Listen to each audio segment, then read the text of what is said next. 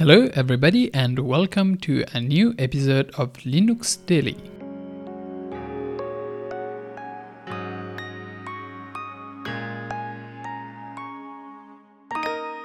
Guido Gunther, which I surely pronounced incorrectly, has announced a new version of Phosh, which, by the way, is the Wayland shell for GNOME on mobile devices.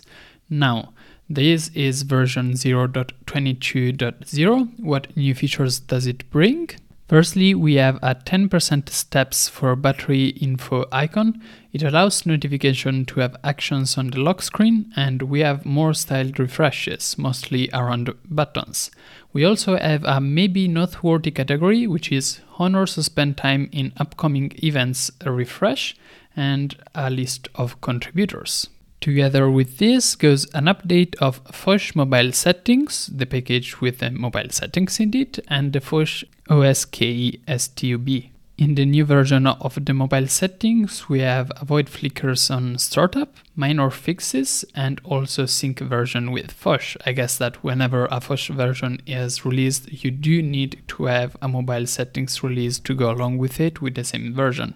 This announcement was posted with a nice picture showing the quick settings and notification part of Phosh and a notification that says Phosh 0.22.0 is out and a button to install it right away, which is a very nice feature.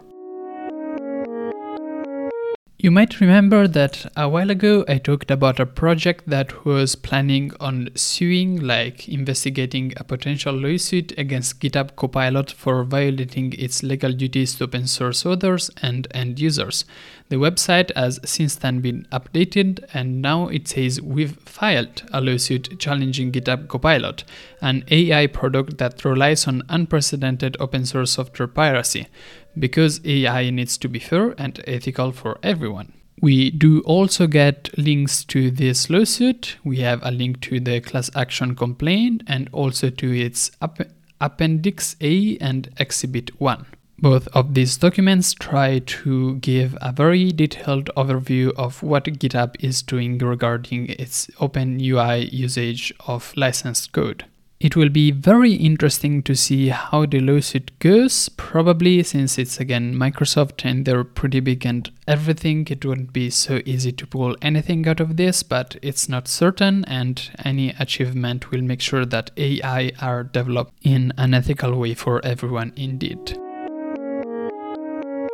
The Fedora Engineering and Steering Committee, FESCO, has signed off a plan to modernize Fedora Linux live image creation. This is what they say.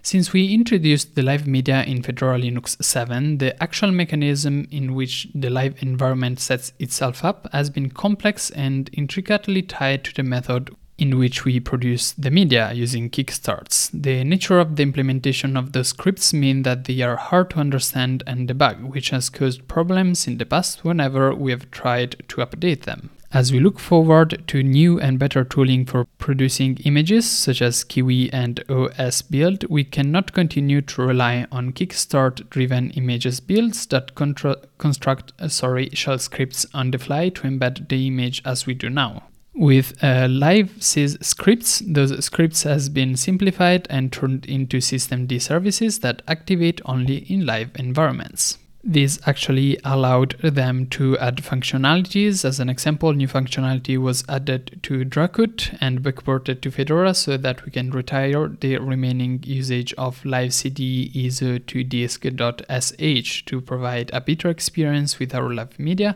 particularly for portable backup and rescue environments by introducing the ability to automatically set up persistence on boot when unpartitioned space is de- detected on a USB stick on boot. It seems like even though Fedora 37 hasn't been released yet, things for Fedora 38 are already coming nicely to place.